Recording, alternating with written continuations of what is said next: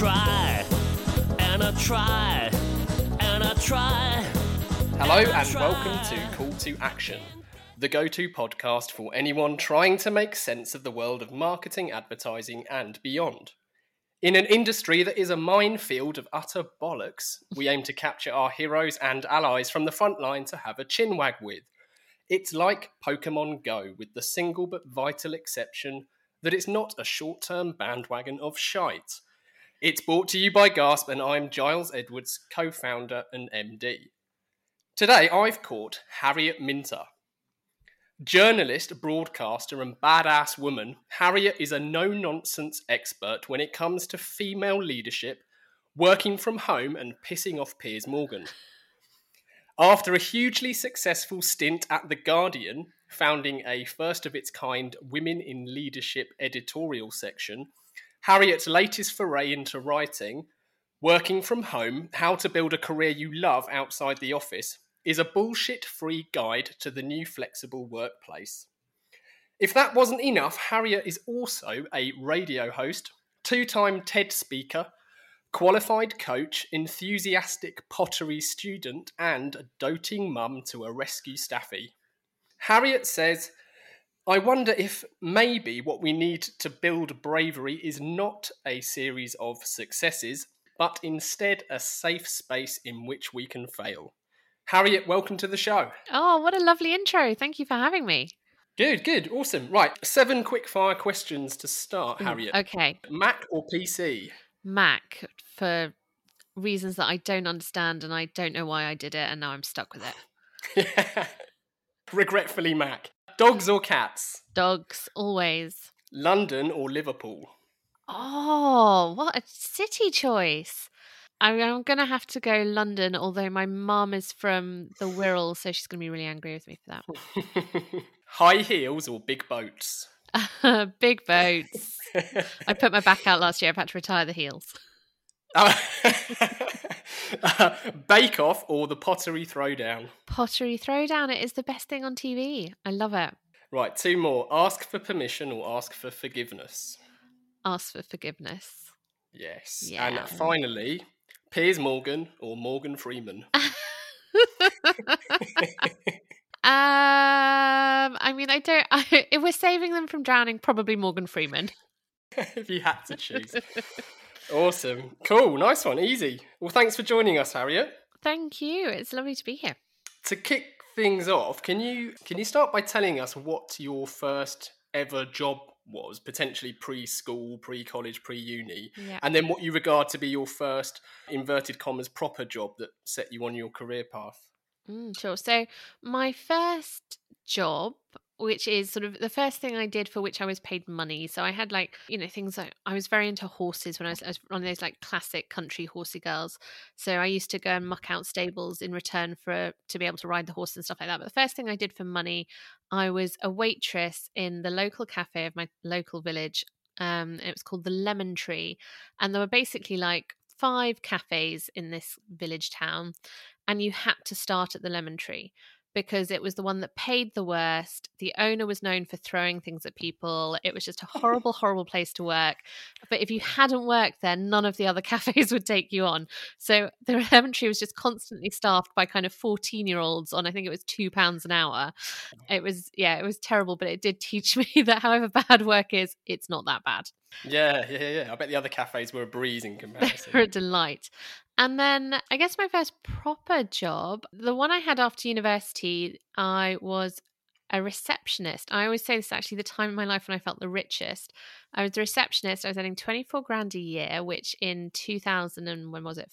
Four, 2004 was a pretty good wage. And it was for a private equity company.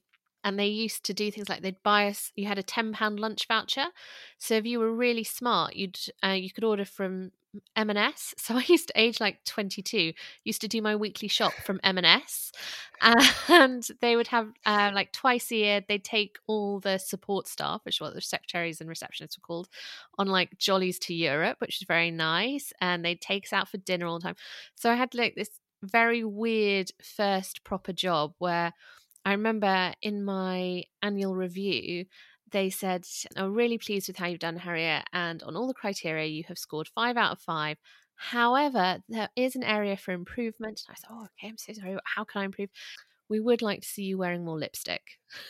I was like, okay. Hmm. yeah. So that was my first, I guess, proper grown up adult job. I did that for a year. Cool, but you you mentioned there you did go to university. The, the reason Yeah. why we like to ask our guests how their careers start is because I think there is, um, understandably, a pressure and a level of anxiety that, that young folk tend to have about doing things the right way. Mm. And I think someone's right way can well be via university, but equally, it's not necessarily the only way, and shouldn't certainly shouldn't be um, regarded as that. Yeah, so I mean, actually, when I left school, I wasn't going to go to university. So I was, and which was sort of horrifying to my parents because all they wanted, neither of them went to university, and all they wanted was for me to go. And I sort of got to the end of my A levels and was like, I'm just never want to study again, never want to pick up a book again, never want to think about any of this again. I've had enough.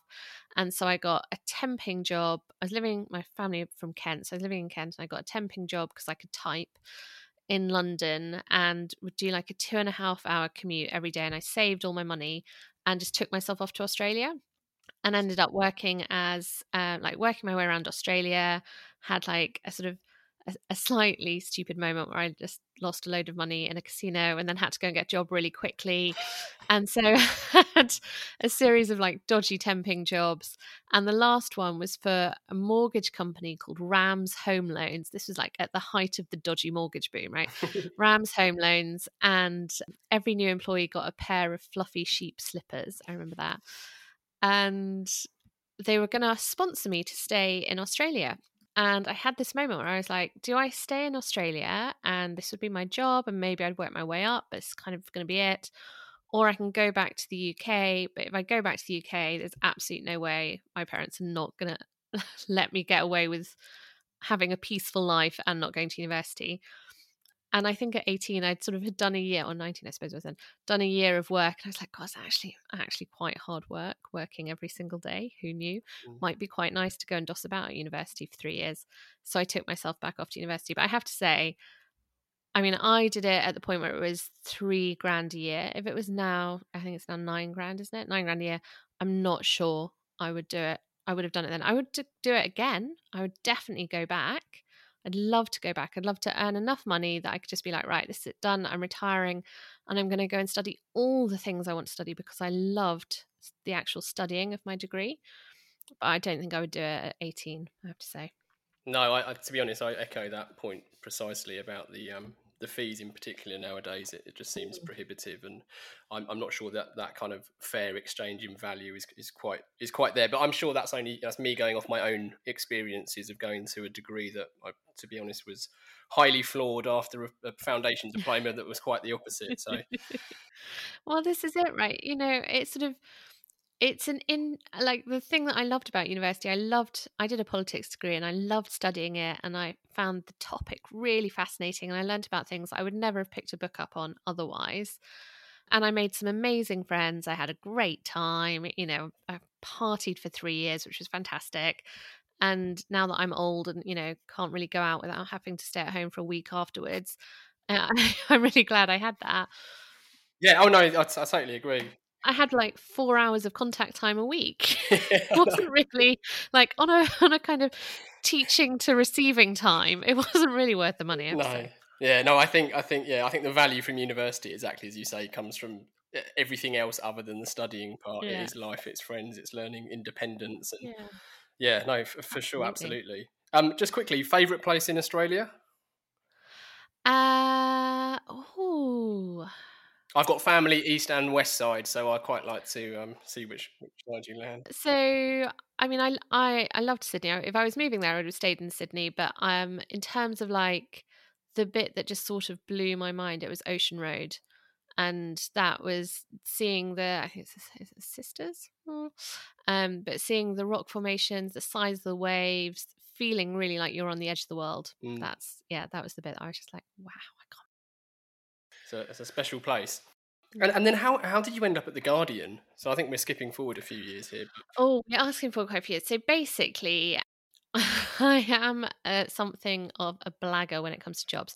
So I was working as a receptionist, and while I was working as a receptionist, I was also studying for a law conversion course because I had done a politics degree, which is really fairly useless. And so I thought, what everyone thinks when they've done a fairly useless degree, which is maybe I'll be a lawyer. Um, so I was studying in the evening for that, and I realized quite early on that that was a massive mistake, and I was never ever going to want to be a lawyer. But I used to read this very funny website. It was just at the point where people were starting websites as a kind of as a, as a thing, as opposed to something you just do automatically. And I used to read this funny website which basically took the piss out of the legal profession. And one day they were advertising for people to come and work with them. And I thought, oh, that sounds quite fun. I'd quite enjoy that. So I sort of sent them an email basically saying, I don't have any of the required qualifications, and really, I don't know anything very much about the law. But right now, I'm on track to be a lawyer, and I think this might be a terrible mistake. Please, please save me. And they emailed me back and were like, You don't have any of the required qualifications, but we thought your email was quite funny. Come in and have a meeting with us. And I had honestly the worst job interview I think anyone could ever have ever. Can I remember sort of one bit of it, which was that my uh, subsequent boss asked me because I used to write reviews on law firms. He said, if you were to go and work for any law firm, which one would it be and why? And I had this complete blank, and I could not have named a law firm to save my life. And then finally, this name popped into my head, and I thought, oh, yes, I, would go and work at Freshfields because. And then I reeled off a load of stuff that could have applied to any company in any industry anywhere in the world. And in the back of my head, I thought, I've got to think of something really specific here. And I said, and they've got an office in Newcastle, which is where I went to university. I've got an office in Newcastle, and I think that shows a really interesting approach to regionality in the UK. And my boss just looked at me and went, mm, "No, they don't." I went, "Yeah, yeah, they do, they do." And I would have sworn on my mother's life at that point that they did. And he was like, mm, "No, they don't." And I know that for a fact because my wife works there. it's like, oh my god, no. Um, and I just left this interview. I was completely devastated. I was just thought this is awful. And anyway, the next day I ended up sending them like a huge piece of cardboard in their com- company colors with articles I'd write for them, ideas for the website. You know, they had a things to do at the weekend section, all of that. And then in the middle, 10 reasons to hire me that I forgot to mention yesterday. And then I put this title on it, which said, Job application part two. Sorry, I screwed up, but can we start again? And I couriered it over to them on the work account of the company I was then working for, and um, didn't hear anything for two weeks. And then I just got this email going, "Go on, then you got the job." Oh, amazing! Um, and so I worked for them for five years at the start of the kind of like online publishing world. So I worked for them at the time when you know really like blogs were suddenly becoming a thing that you could make money from and I learned about online publishing. And then the 2008 crash happened, and I you know, was sort of looking for another job, and nothing was coming up. And I used to apply for stuff at the Guardian all the time, never ever heard back. And one day I got this email saying, you know, we'd really like to invite you for, uh, I'd like to invite you for an interview. And I swear to God, I did not know what they were interviewing me for because I'd applied for so many jobs and they don't tell you which one it is that they're interviewing you for. So I was like, oh my you God. Don't to ask. exactly. Don't be like, uh, I'm really sorry. Uh, so I was basically um, subsequently found out that it was to be the careers editor for them. And I went to this interview and I, I, I'd just been dumped. I'd had a row with my boss. And I remember just thinking, if I have to get this job, I have to get this job. And what I didn't realize was that the guy interviewing me was actually from the commercial department. And so I, you know, reeled off all my great editorial ideas and what I was going to do and who I'd interview and how it would work and how I'd build a community for them and all this jazz. And then at the end of it, he was like, um, "So what has you know working in online publishing taught you?" And I said, "Well, it's taught me that if you're a website and you're not making money, you're doing something wrong because it's really, really easy." And ironically, at that point, The Guardian was losing like 50 million quid a year. So his eyes lit up. And he was like, haha, this is a journalist who speaks my language. And that was how I got the job, basically. Um, and I was there for six years. And, and, what were your roles during during those six years? Oh my God, I did a lot of jobs. Um, All the ones so you applied careers, for. yeah, pretty much. I was the careers editor for, I think, literally three days. And then um, they were like, actually, we sort of hired you under false pretenses because what we actually thought was when they came in, they got me to pitch an idea for a kind of fictional new section of the site they were going to start. They were like, we liked your pitch so much that we thought actually you could start that for us, but we couldn't get the budget to create a new role. So we had to hire as the careers editor instead. So then, um, so then I wrote about local government for them. Then I wrote about she thinks culture, media. Then I went and did editorial strategy for their law section.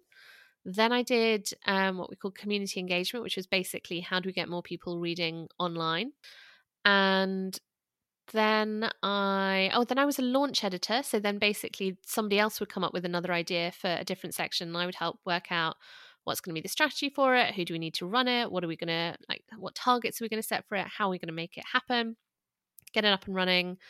And then I would go on to another project. And I did loads of those. And then one day I had sort of, I came into work and I realized I'd run out of things to launch. And I sort of, you know, potted around for a bit and thought at some point somebody's going to realize that I'm not doing anything. So I should probably fess up to this now. Saw my boss and was like, oh, I, you know, I, I need to tell you I don't really have anything to do. And he said, um, he said something like, you know, at, You'll learn in your career that there are busy times and there are quiet times. And when things are quiet, you should just make the most of being quiet. Um, which really totally explains how the Guardian was losing 50 million a year.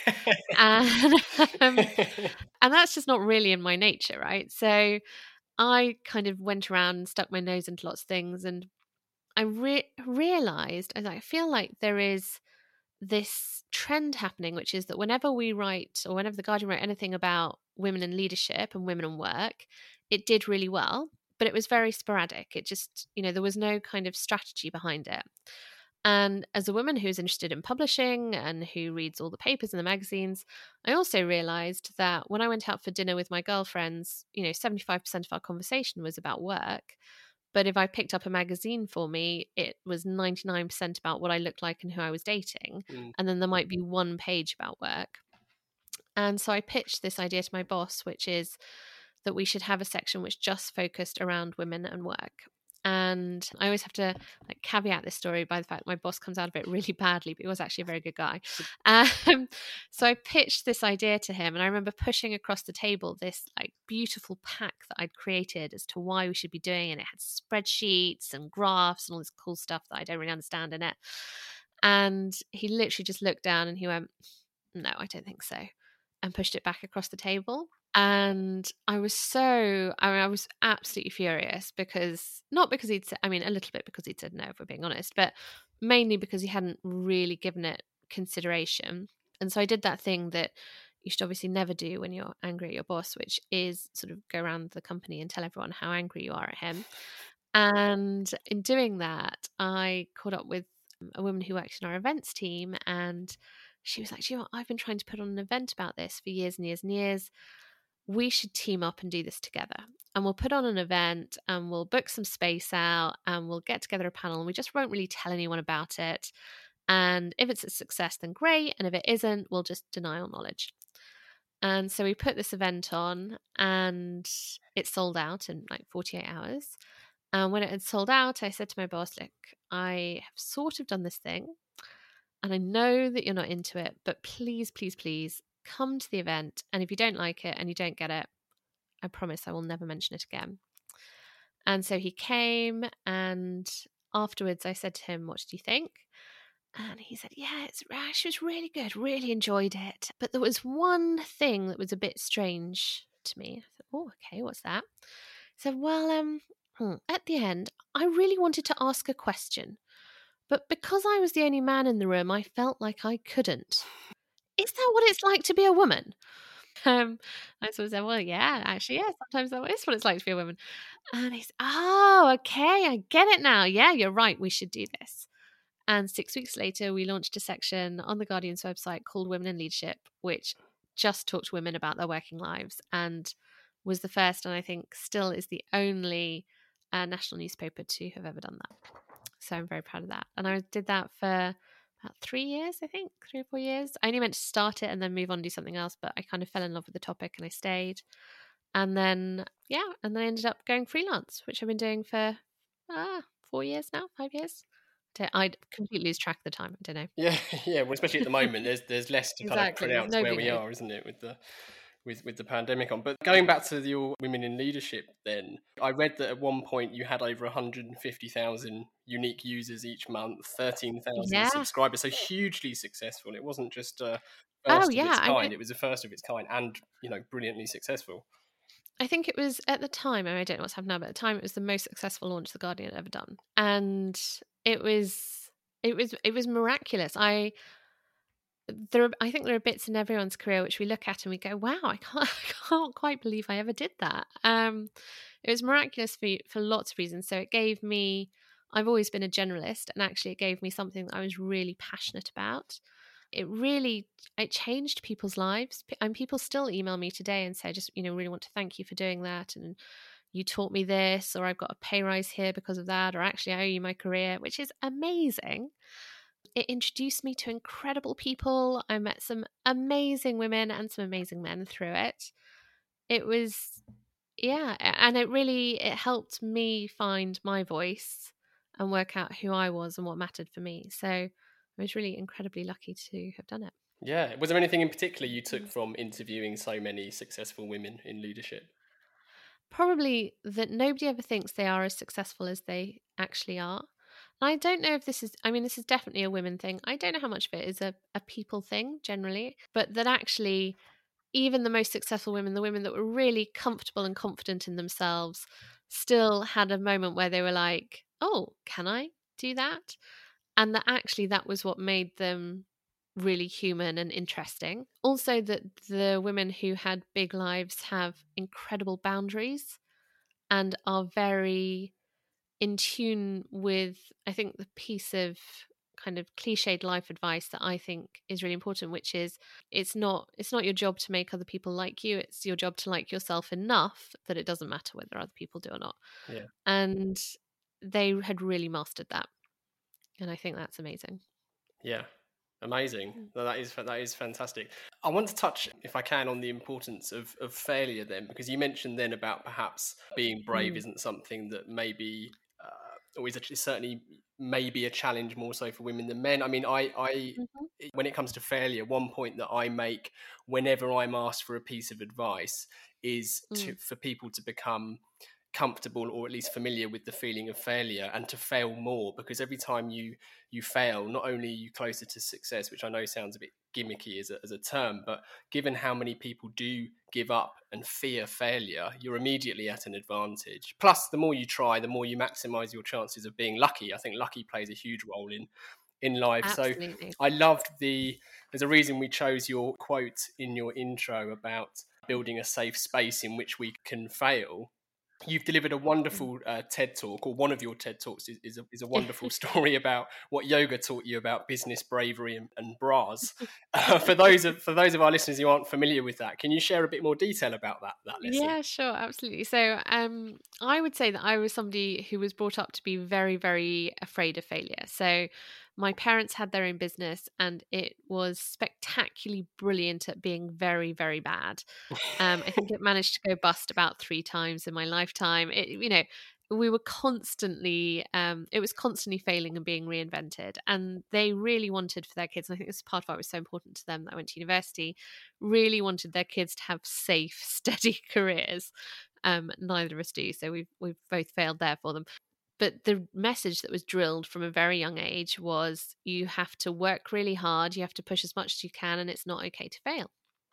And if you are going to fail at something, it's probably not for you and you shouldn't go and do it. And I had really, really internalized that. And I got to a point, um, you know, I was in my late late 20s, early 30s, and I was putting huge amounts of pressure on myself because I knew that I could not fail and I was um, having one of those kind of early midlife crises at that point, as I think a lot of people do. And I, I had decided that I was going to sort of try and expand my horizons somewhat. And so I came home from work one day, and my flatmate said to me, "She's like, great news. Um, I have bought us 10 yoga lessons on Groupon. And I was like, I'm not really sure what, why that's great news, but okay, fine. Um, so they start on Sunday and we're going to go together. I was like, oh, okay, fine. So we went to what I thought was going to be a beginner's yoga class. And in fact, she'd actually bought us 10 uh, classes of advanced power yoga um, which, if you do any yoga, is the hardest one. Yeah. Uh, there's a clue so, in the title there. I've never done yeah. yoga, but power yoga sounds. Power yoga. There's there's no quitting in power yoga. Um, and so we're in this class, and I mean, I am I'm not somebody who looks very attractive when they exercise. You know, I go bright, bright beetroot pink. I was sweating from my head to my toes. It was absolutely awful. I honestly, honestly thought I was going to die. And then we got to the point in the class where she's like, okay, ladies, we're going to go into the relaxation mode now. So I want you to lie down on your back. So I was like, oh, thank God. She's like, and then I want you to lift your legs in the air and take a shoulder stand. it's like, you what? Don't be ridiculous. So I'm like lying on my back, my legs in the air, sort of slightly like a kind of beetle on its back or something. And she realizes I'm not going to be able to get into this shoulder stand. So she comes along, she's like, would you like some help? I'm like, oh, yes, thank you. So she takes me by the ankles and like hauls me into a shoulder stand. And the problem of this is, uh, which, you know, if you are somebody who, as I do, has slightly more than a handful in the boob department, when you are pulled into a shoulder stand, gravity takes over and you basically end up suffocating yourself with your own breasts. So I was there, like in some sort of uh, yoga's equivalent of autoerotic asphyxiation, making these weird kind of snorting noises as I desperately tried to get oxygen, thinking this is just the mm. most horrific thing I have ever, ever done. And the second I am out of this, if I'm not dead, I am never coming back. And I left that class and I was like, I was just humiliated. I was like, this awful. I was so bad at it. And then I don't know what happened, but somehow over i mean like childbirth maybe like over the next seven days you just forgot how i forgot how bad it was and so we got to the next sunday and my flat was like should we go again and in my head i was thinking well it just can't it just can't have been that bad you know it just really it really i've obviously hyped it up it just really cannot have been that bad and so i went back and it was that bad and it was that bad all over again and I left the class again. I was like, this is just awful. I can't believe it. It's just awful. And yet I kept going back and I kept going back. And I mean, I've been going back to yoga, I'd say, for sort of six, seven years now. And I am no better than I was at the beginning. I still can't do a shoulder stand. I'm still, you know, the last one in the class to get into any pose or whatever. But what I really enjoy, I found that I really started to enjoy being really bad at something that actually it was quite freeing to be really terrible, to be really terrible at something, and the world hadn't stopped. Yeah, and not worry about being terrible. Yeah, and that actually, do you know what? Like, I hadn't been ostracized, you know, that there hadn't been some sort of big sign above my head which said, sucks at yoga, don't speak to this woman. You know, it would just, life carried on, but here was this thing that I failed at every Sunday. And it gave me this kind of real clarity that actually a lot of the stuff that I had been trying to not fail at maybe wasn't as bad as I thought it was.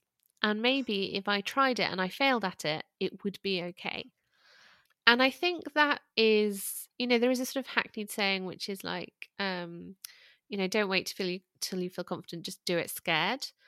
And I think there is actually a lot of a lot to be said in that, which is to understand that a lot of the time we teach people you've got to feel really confident, you've got to throw your shoulders back, you know, fake it till you make it. And actually, I sort of feel like what we should be teaching people is you can go and do something really terrified with very little hope for for the outcome and surprise yourself. And that's okay. You know, it's okay to go and do something that you are not going to be good at because you'll learn something anyway and that is the more interesting part of life is the learning really and you know as a complete lifetime overachiever and very classic type a personality it has taken me a long time to realize that actually achieving is less interesting than learning. Yeah 100% yeah i love that. I i um so i always think about the it's the it's the bit before failing and the bit after they're the most damaging bits because that bit before is where Yeah. you people can allow it to completely cripple you into never trying and the bit Mhm. after can potentially destroy people depending on how they bounce back so there's that, that phrase fail fast and move on is, is really wise words but it's very easy to say and very you know very hard to follow And I think also, I mean, I am, I don't know, maybe I'm like a, a stupid optimist, but when I look at the stuff that at the time felt like really horrible, horrible failure and, you know, things that took me maybe years to get over, but I now look at them and I see them as, oh, well, actually, if that thing hadn't happened, I wouldn't have had these five other quite good things that came out of it. I mean, I always, I sort of, I talk about the so the boyfriend that I broke up with just before I started at the Guardian, he taught me to play poker, and when we broke up, I was completely heartbroken by it. I was absolutely, I was devastated for a really long time, and I, you know, I really internalized that actually that breakup was my fault, and I hadn't been good enough, and I hadn't tried hard enough, and all this, you know, bullshit. And eventually, I of started to get over it, but I really, I it, I was like, that was such a waste of. I mean, it was nearly ten years. It was a waste of a really long time. I wasted my twenties on him. It was, oh. And then one day, when I was, I was still working for the Guardian, and I'd met this really interesting woman, and she sent me an email, and she's like, um, I don't know if you've seen the below, but it's a women's only charity poker tournament. I know you know how to play poker a bit. Thought it'd be quite fun. Do you want to come with me? It's a hundred quid buy-in and journalism does not pay very well. So 100 quid at that point was a bit of like, oh, am I going to do it or not? But I was like, sod it, I'm going to do it. So I paid a 100 quid to this uh, charity poker tournament. I thought, meet some interesting people, have a nice night. And I got in there and I realized quite quickly that actually mostly nobody really knew how to play. And then I thought, this is quite good. I've got, you know, I'm in with quite a good chance of winning here, thinking, oh, you know, probably win like a nice bottle of champagne, maybe some flowers. And then about halfway through, they said, We're going to announce the prizes. And they said, you know, third prize was a bottle of champagne. I was like, Oh, great. Second prize was this quite nice handbag. I was like, Oh, it's getting good. And first prize is a Hermes Birkin bag. And I don't know if you know what a Hermes Birkin bag is, but it's basically 15 grand's worth of handbag. jesus Yeah. And and I was sort of my ears pricked up at that point, and I was like, uh, "Hang on!" yeah, i bet they did I was like, "I've been having a nice time up until now, but now we're taking it seriously." I was, I've been helping all of you, and that's not happening now. And I ended up winning this handbag. oh wow And a few years later, I needed ten grand for a deposit on a flat, and I sold that handbag and I bought my flat. And none of that would have happened had I not dated that guy and had this period of my life that for a long time I'd seen as a failure, but actually it had taught me something that allowed me to buy my own house. And that's that's the thing, right? Which is if you have enough distance from the failure, it's going to give you something. It has to. And I, I really do fundamentally believe that. Do you ever enter any other t- uh, tournaments since I haven't actually haven't actually played properly in a while. I mean, I am not a good poker player, which just says how bad everybody else was. it's all relative It is all relative. It's all about picking the opposition, basically. Oh yeah, funny enough, we actually have a long-term client here at Gasp, and I only found out after about two years of, of working with them that one of the owners of this business was a was a um, I was, was going to say part-time poker player. He's not a part-time. He doesn't do him justice at all, but he regularly wins top prizes in the big US tournaments, and I mean, it's very cool. yeah, it's oh, a it's very cool, but b the prize money is astronomical in some instances. But he's very unpopular with his family because what he does is they'll go on family holidays around the poker tournaments, and then he he literally will sit in a dark room in these often quite seedy, unattractive lounge bars where they host these tournaments. He'll never see the light of day. His family and kids will be off having a wonderful time, and he may or may not come come out, you know, 50, 60 grand richer plus. But That's really funny. yeah, it's a it's a good it's a good skill to have. According to my mum, my grandfather used to do the same thing. So he basically would book them on really nice family holidays and he'd pay for like the hotel. Uh, you know, he had like, he had a, I think he was a stockbroker, he had a good job. So he'd pay for the hotel. But then basically, if they wanted to leave the hotel and do anything at any point, it depended on how much he won in the casinos. so like, the quality of the holiday was entirely dependent upon how well her father did in the, did in the casino at night, which is great. Oh, brilliant! Let's talk about your book then. So, so you're imminently releasing a book. it will be out at the time we release this podcast. It will probably be maybe three weeks away because I think it's early March. It's due to land. Oh, it's out on the 4th of March, yeah. It's called Working from Home How to Build a Career You Love When You're Not in the Office. So, as a freelance journalist and broadcaster for, for a few years at Mhm. least, you've been working from home for longer than, than most of us who are, who are doing it in, in lockdown. Is that where the idea began, or did it, did it start because of the pandemic? I have been a massive fan of working from home for years. So I actually started working from home regularly in, I think, about 2006. Oh, okay. very early because I was working, as I said, for this small website. It was a really small team, so everybody had to do everything. And we were updating the website, and basically, the whole project management of it was my job. And I am not naturally a project manager. And it's very de- being project manager, you have to be really on the details. You have to, you know, be able to read very complicated things that people would send to me, which I didn't understand. And I had a colleague at the time who was a massive chatter. Would just chat all day. And I was like, I can't, I can't listen to your chat and also do this. So I sort of said to my boss, I was like, I need to have at least a day a week where I can just sit at home and read and have quiet. And, you know, he was very, he was actually a very forward thinking guy. And he was like, yep, absolutely fine. And then I realized that actually I could get in the amount of work that it would take me a day to do in the office done in about four hours at home. Mm. And as somebody who is naturally like quite lazy, I was like, this is amazing. why why is everyone not onto this scheme?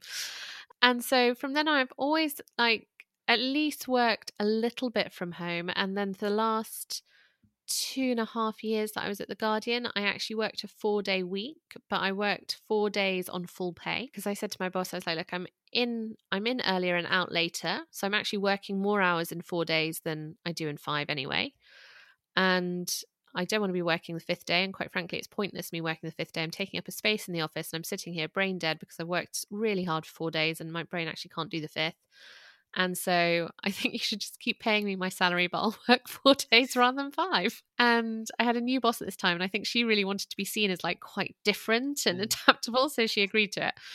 And so I've just always really felt that the concept of being in one place five days a week, eight hours a day, is quite a weird idea.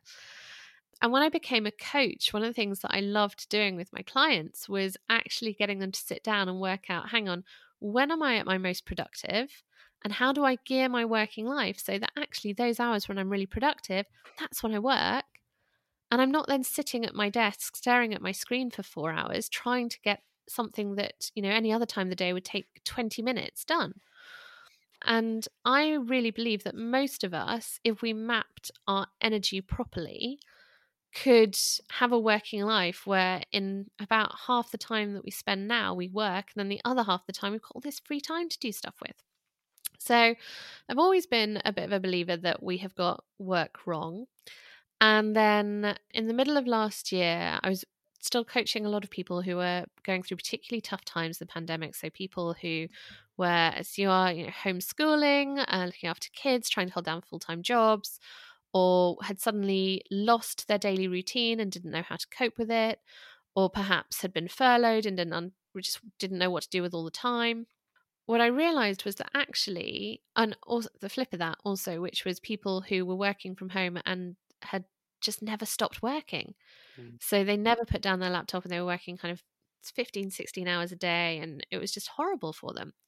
And I realized that actually there was this need for us to understand that yes, we'd all been forced into working from home, but actually we could have this as an opportunity to trial out the way of working that worked best for us. And then when the pandemic is over, oh, please, hopefully soon, we could go back to the office and say, look, I've just spent six months, a year, 18 months, whatever, working in this way.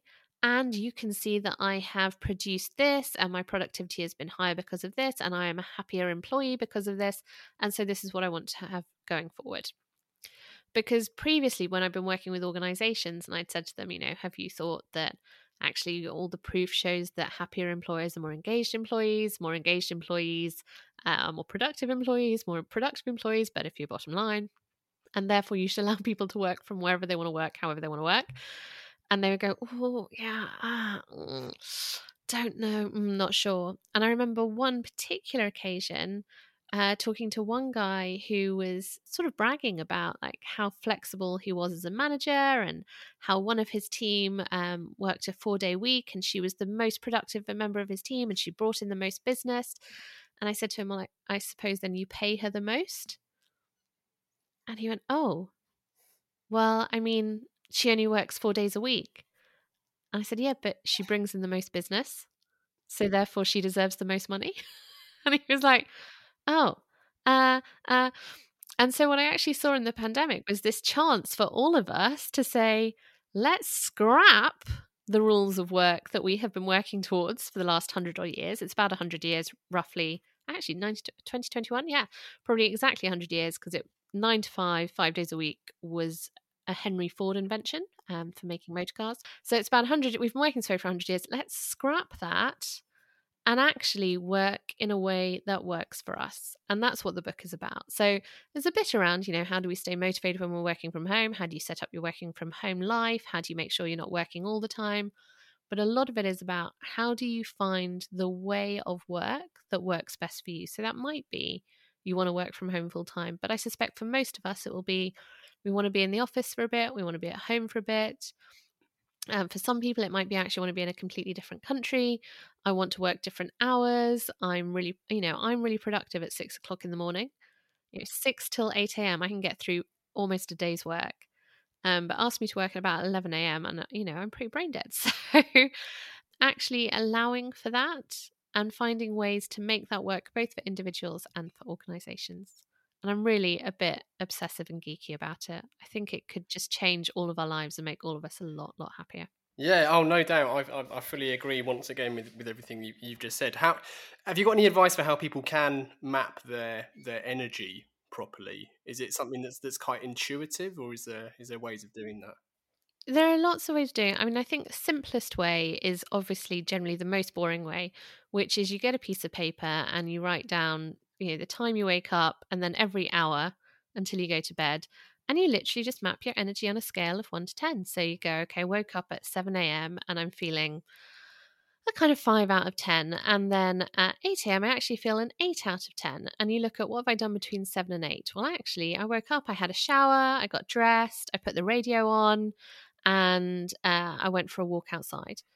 And so actually, I'm feeling quite energized by all of that. So then you know, oh, okay, actually, if I'm having a bit of a slump with my energy, probably what I want to be doing is having a shower, go splash my face with some water, go for a little walk outside. And then you go eight till nine, I'm feeling like this, nine till 10, I'm feeling like this, and noticing what you did in the intervening hour. So, what, and then you really see what gives and what takes away in terms of your energy. So the one that really shocked me was I actually always thought I wasn't really a morning person because I would get to the office and I was always late. I was always late going into the office. You know, my start time was 9 a.m. and it was sort of gradually crept later and later and later until by the end of it, it was like 10 a.m., I think. I was always late. And it was only when I did this uh, process of mapping my energy, I realized, no, I'm not. I am a morning person. When I wake up, I'm pretty awake and I'm pretty on it. The thing that killed me was sta- sitting on the Piccadilly line for 50 minutes. And when I walked the Piccadilly line, I was still quite upbeat and quite excited. By the time I got off, I was absolutely knackered.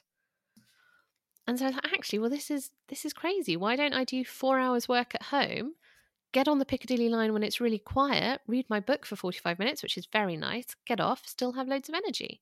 Yeah. And you start to see patterns like that um, you'll start to notice there are certain people who give you more energy and certain people who take it away. And then you think about, okay, well, if I've got to deal with this person who sucks my energy, I'm going to make sure that I do it maybe towards the end of the day or on a Monday. you know, you can cope with that impact more then.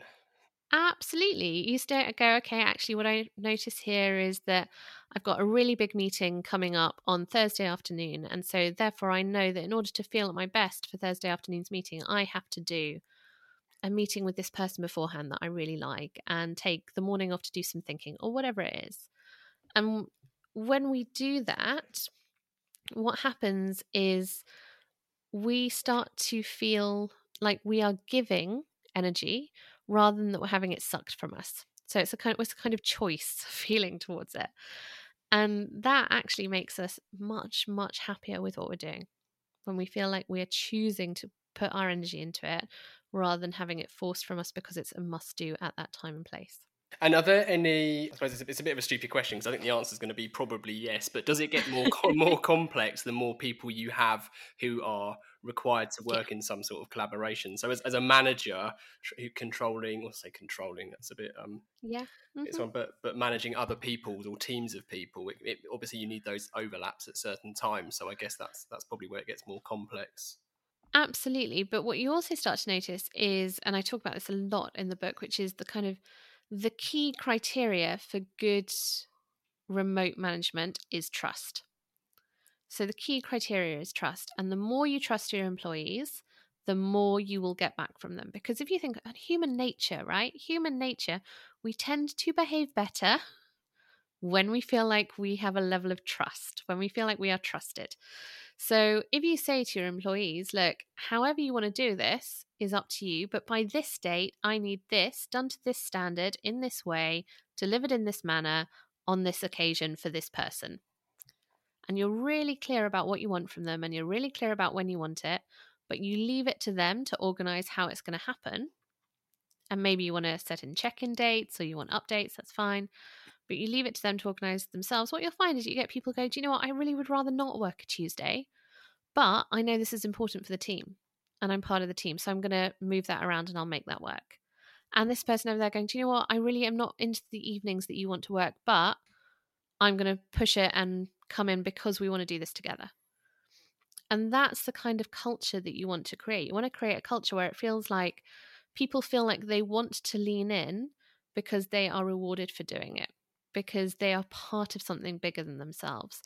And the number one way to get rid of that, and the number one way to not have that culture, is to create an atmosphere which is controlling and rigid and based on archaic and mostly quite illogical rules. Cool. I can see, bizarrely, I can see parallels with my confession is I'm mildly obsessed with pricing models and uh, the the need to price based on outputs and outcomes over you know inputs, which is essentially man hours in the Henry Ford world. But you, funny enough, you mentioned uh, that, that earlier about the boss who you asked if he if he paid that lady more because of her mm-hmm. output being so much higher. But even this, you're you're talking about that criteria of trust and managing teams. All of that is based on the outcomes and the outputs and what you want them to achieve, and not how they how and what they input. Oh, absolutely. And uh, there's something which is really fascinating to me, which is that we the better somebody gets at their job, generally the further away we take them from it. So we go, You're really great copywriter. So what we want you to do is manage 10 other copywriters. and um, actually management is a completely separate skill. And we should be paying people to be managers and we should be paying people to be brilliant at their jobs. And we should understand that really it's about what we create and, as you say, the output of what comes from a team rather than the how it gets done because if i'm sitting here saying well i think it absolutely has to happen in this way a i could be wrong you know i could be wrong. B i could be completely missing out on something. And c i'm not allowing for anyone else to have a good idea or to have an input or to feel like actually they've got a chance to change and contribute to something. And when we do that, I feel like we, particularly in the creative industries, quite frankly, particularly in the creative industries, where what we say we want is more creativity, we're just sucking the creativity out of it. Absolutely. I've got a couple of listener questions for you, Harriet. Oh, exciting. So, asking the general public for their opinion, be it on Brexit or boat names, is notoriously fraught with danger, but we do have two for you. So, uh, Jane asks Do you have, and it's on topic here, so do you have any tips for managers who want to spot signs of loneliness and isolation in their teams without being invasive? Yeah, I mean, it's a great question. I actually talk about this in the book because I think one of the skills that managers have to develop really strongly when you're trying to lead a remote team is the concept of empathy and empathy and also a level almost of slightly psychic awareness as to what's going on in your team. So if you're looking for people that might and was it Jane? Did it come from Jane? Jane, yes. I mean, Jane already clearly has levels of empathy because she's asking, How do I spot these signs? So she knows that people are feeling that. But some of the things to just think about and look at if you've worked with your team for a while, then you probably know their productivity levels. So you know, like, you know, the people that are very organized and will send you stuff and tell you what they're doing and are really communicative. So if they're not doing that, that's a, something to note. Equally, if you know the people who are a bit lastminute.com, I include myself in that, you know that actually if you've got sort of three months of silence from them, they're probably okay, but they're going to do everything at the last minute. So it's about thinking, okay, well, what is different in our communication patterns from usual? So are emails shorter? Are people quieter on calls? Are people not responding to you as quickly? What we're looking for are kind of almost the classic signs of burnout because one of the symptoms of burnout is a lack of engagement.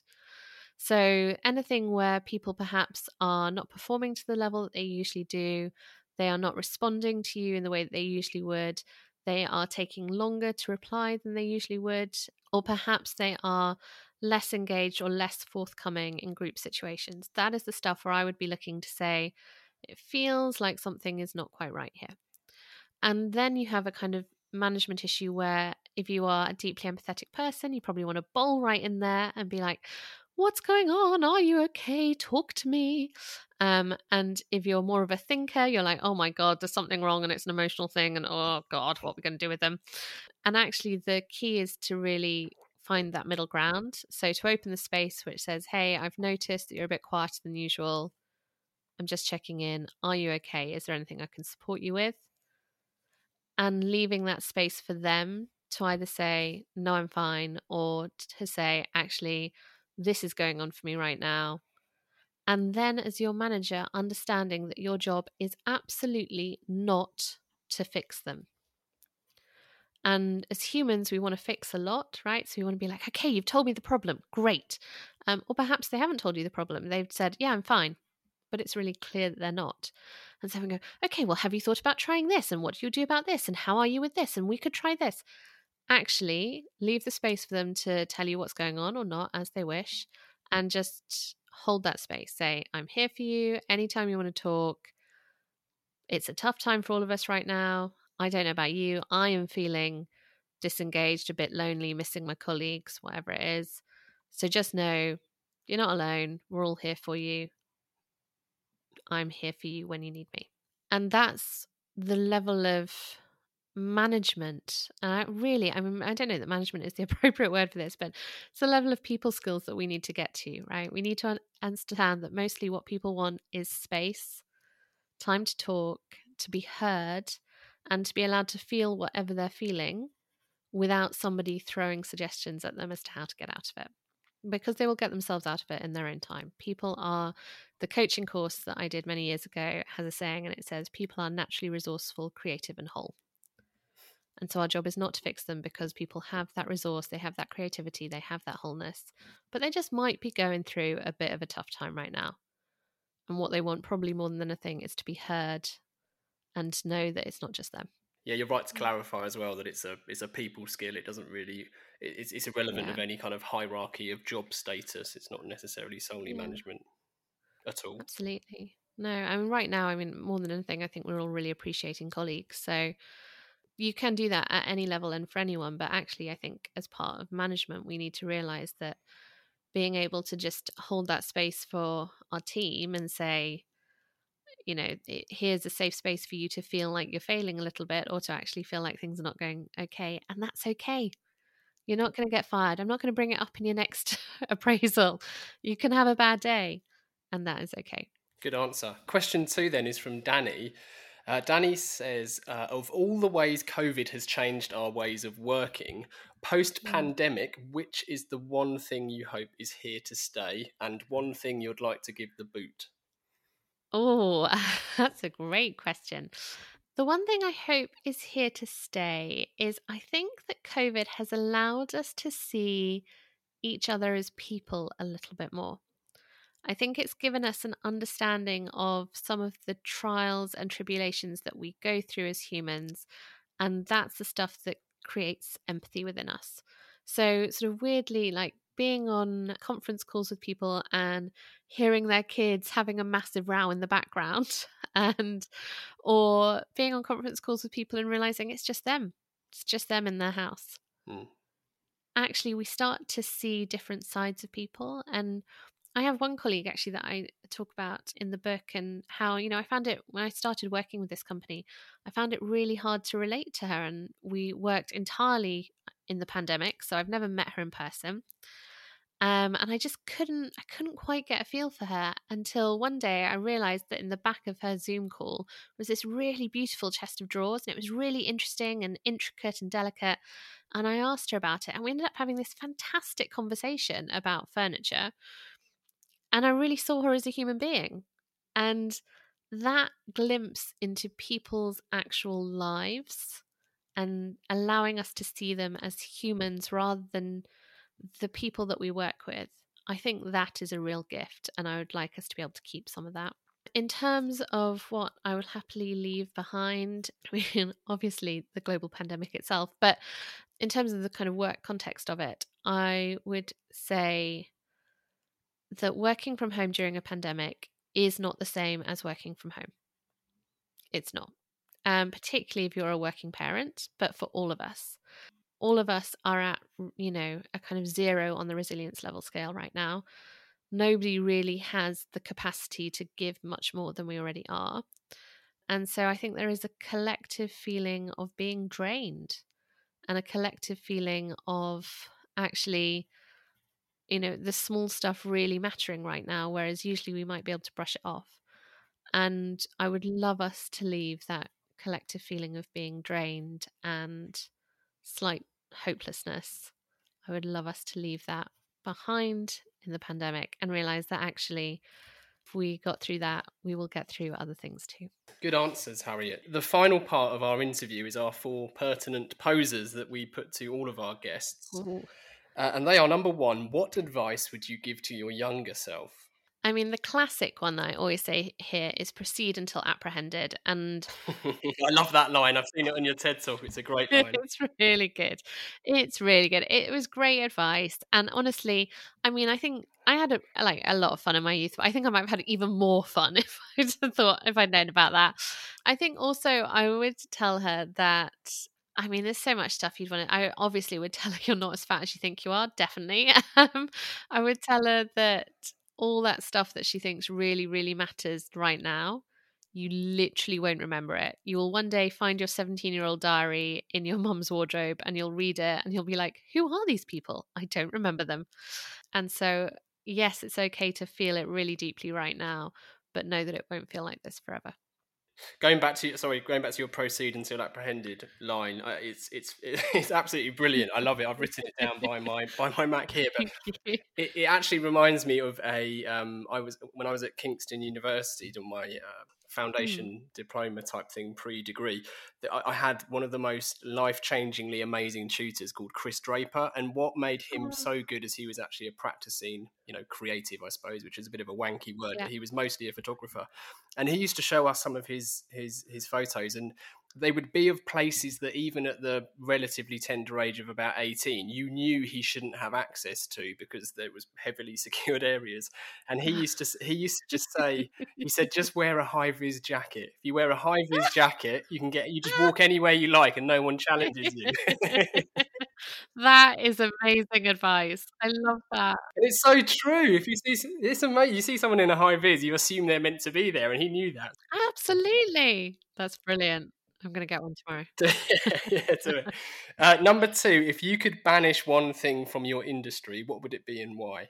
I would banish. Okay, so I've, I've probably got two. So I would banish. I would banish overconfidence. So I'd banish anyone that says I'm a ten out of ten on the confidence scale here. Like, what? No. You know, I think it's great to feel competent. It's great to feel like you can do it. It's great to feel like you want to do it anyone that tells me they've definitely got this, I'm like, boring. So I, I, find that level of overconfidence very, very dull. Um, so I would banish that. And then the other thing that I might also banish, and I say this as somebody who was one, and so I'd have to banish myself here, I might banish private school kids because I think we bring a lot of that overconfidence to the industry and we are our own worst enemy. So I th- yeah, I I one of the things that I've really the older I get, the more uncomfortable I feel with it is that we can buy not just education, but then also the rest of the life. Mm. And I, I feel uncomfortable with that, so I might banish that. But I'd have to banish myself at the same time. So yeah. Number three, aside from working from home, obviously, which we will link to in this episode's listing, are there any books that you could recommend to our listeners? So I am currently reading When the Body Says No by uh, Gabor Mate, and I would thoroughly recommend that. Or just just be prepared to be completely terrified and have to rethink your whole life. Um, it's literally giving me nightmares at the moment, but it is amazing. It's all about the mind body connection. And also on that theme, I would recommend um, The Body Keeps the Score, which was a book I read probably about 10 years ago, and it completely changed my view on A, our bodies, but also how we process and look after them, how we process stress, and how we create empathy and understanding for other people. So those two I absolutely I think everyone should read. And then I mean just for sheer joy, my favourite book is probably Jamaica Inn by Daphne du Maurier, and I wish more people had read it so I could talk about it with them. Good stuff. Okay. Um, and then, so number four is we always dedicate every episode to someone, and we bestow or hospital pass that honour, depending on your view, to our guest, who has to give their reason why. So, would you would you kindly dedicate this episode? I will dedicate this episode to. Oh, do you know how I'm gonna? I'm gonna. De- uh, this is soppy. I don't know if this is okay, but um, it's not famous. Soppy works. Uh, I am gonna dedicate it to my best friend's mum, who is a nurse, and she retired from nursing in September, and she has gone back so that she can lead her former surgery's COVID vaccination drive. And I think she's awesome, so I'm dedicating it to her. Amazing. Oh, that's amazing. Are we allowed to have first name? Yep, Di. She's brilliant. Love her. Yeah, it's dedicated to Di. Amazing. This episode is very proudly dedicated to Di, then. That sounds incredible. what a woman. As a final call to action, everyone can head over to this episode's listings. We'll share links to everything discussed, including Harriet's imminent new book. Uh, when the body says no, the body keeps the score. Jamaica Inn. How else can people get more Harriet Minter? Uh, you can find me on all the usual social medias at Harriet Minter. You can email me, and that's totally fine. Uh, although I do appreciate that if I don't go back to you anytime soon, it's not personal, it just takes me a while. Um, harriet.minter at gmail.com. And yeah, you can buy the book, which I would be delighted if you did. It's out on the 4th of March, but I have to say, pre-orders pre-orders are great because amazon horror that it is will only promote your book if you get enough pre-orders so if you wanted to pre-order it that would make me so happy Fantastic. Okay, great. Well, thank you so much for joining us. It's been uh, it's been great, Harriet. I've really enjoyed it. Oh, I've loved it. Great questions. Thank you so much for giving me the time. Finally, thank you to everyone listening. If you've enjoyed this episode, please do share and review the pods. Keep questions and guest requests coming in. To get in touch, it's easy to find Gasp online. You can check out CTA Pod on Instagram or just email hello at calltoaction.co.